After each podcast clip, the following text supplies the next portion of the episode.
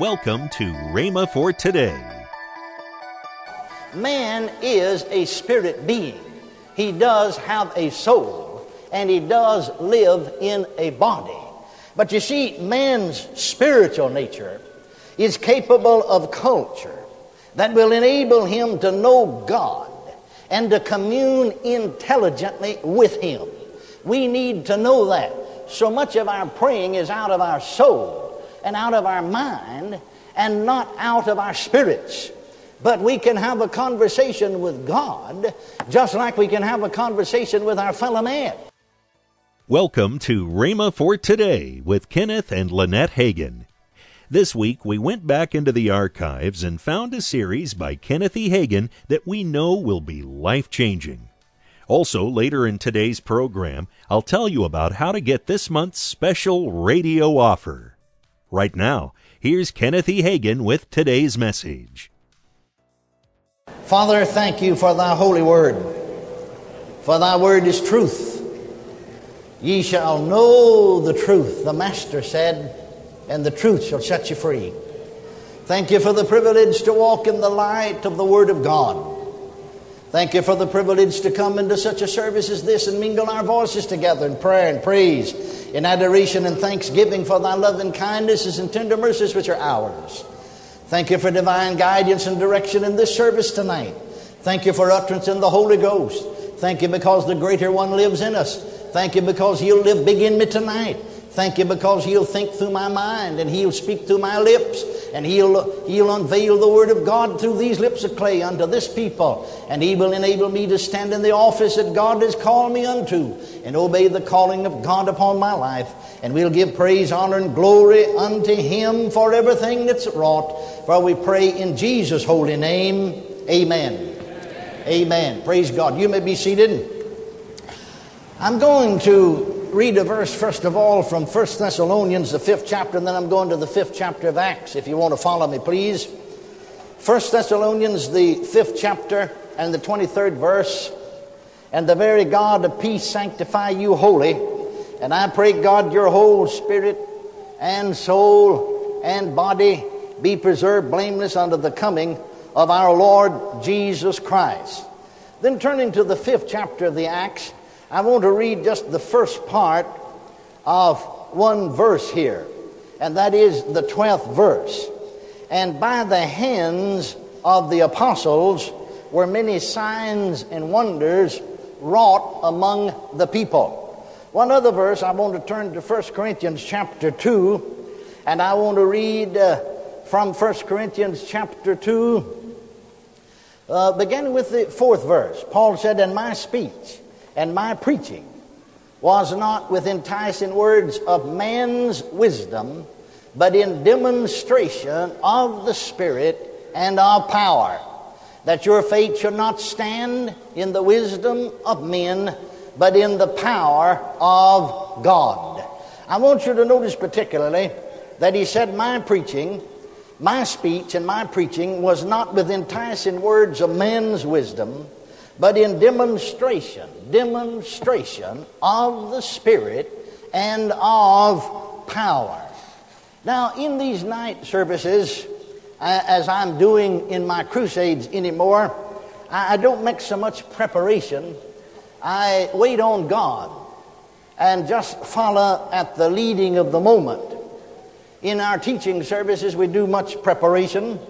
But the Lord said to me some time ago, particularly in the night services and the healing services, uh, don't be bothered if you don't have a, a, text or a subject. Just, just, and sometimes I have to come to the pulpit. He said, through the 44 years, you see, you've been building into your spirit consciousness the Word of God and truth, and I'll draw from that and bring out what I want for that congregation. And so I do most of my preparation nowadays by praying an hour or two in tongues before I get into the service and preparing my spirit more than any other direction. And then just open to the night services, and sometimes I only get a thought, sometimes a text, sometimes I don't get any text at all. And so I'll tell you, I, I got a few thoughts.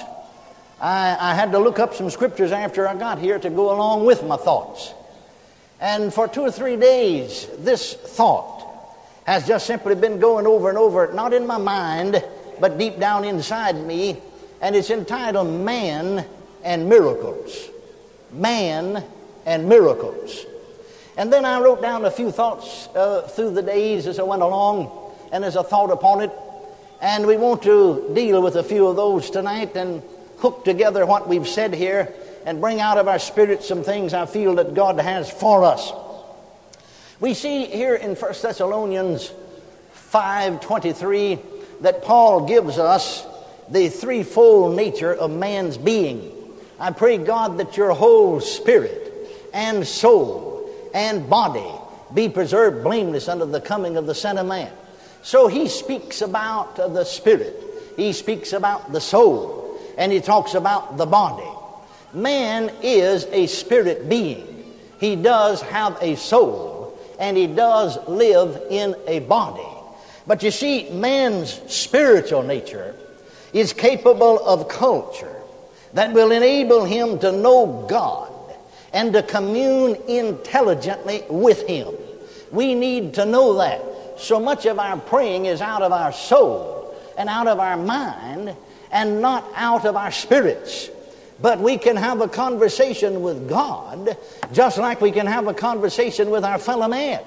I know 25 years ago in ministry, I left my last church uh, 28 years ago and went out on the field in field ministry. And about three years later, a gentleman was with me as crusade director. And I overheard him. He didn't know that I'd walked up behind him. Really, I didn't interrupt. I just heard as I went by. And he said, I heard him say to somebody, You know, that fella Hagin prays the, the funniest of anybody I've ever seen in my life. He said he and I, in the last meeting, shared an apartment, and we each one had a bedroom. And, and I heard him talking to somebody in that room. And so he said he, he kept on and on, and I thought to myself, well, didn't anybody go in there? Because it had to come through the little hallway between the two bedrooms, and I would have seen him. And he's talking to, he's holding a conversation with somebody. He's talking to somebody. And so he said, after about 45 minutes, I thought, now there's somebody in there because said he'll talk and then he'll listen and he'll say, yeah, that's right, yeah, I understand that. And he said, I kept listening, couldn't hear anybody answering him back, so I cracked the door and peeped in and said he was sitting down in the middle of the floor with his eyes shut, talking, and he'd talk, and he'd listen, he'd answer back, and he'd listen, and he'd say, Yeah, that's right, that's right. And I thought, Well, I guess he's a praying, he's talking to somebody. Well, that's what I was doing. Praise God. Yes, thank God we can. Our spiritual nature is capable of culture that will enable us to know God and to commune intelligently with Him. You see, it was God's dream that man should be his, God's companion, so that his spiritual faculties were originally attuned to the pitch of God's dream.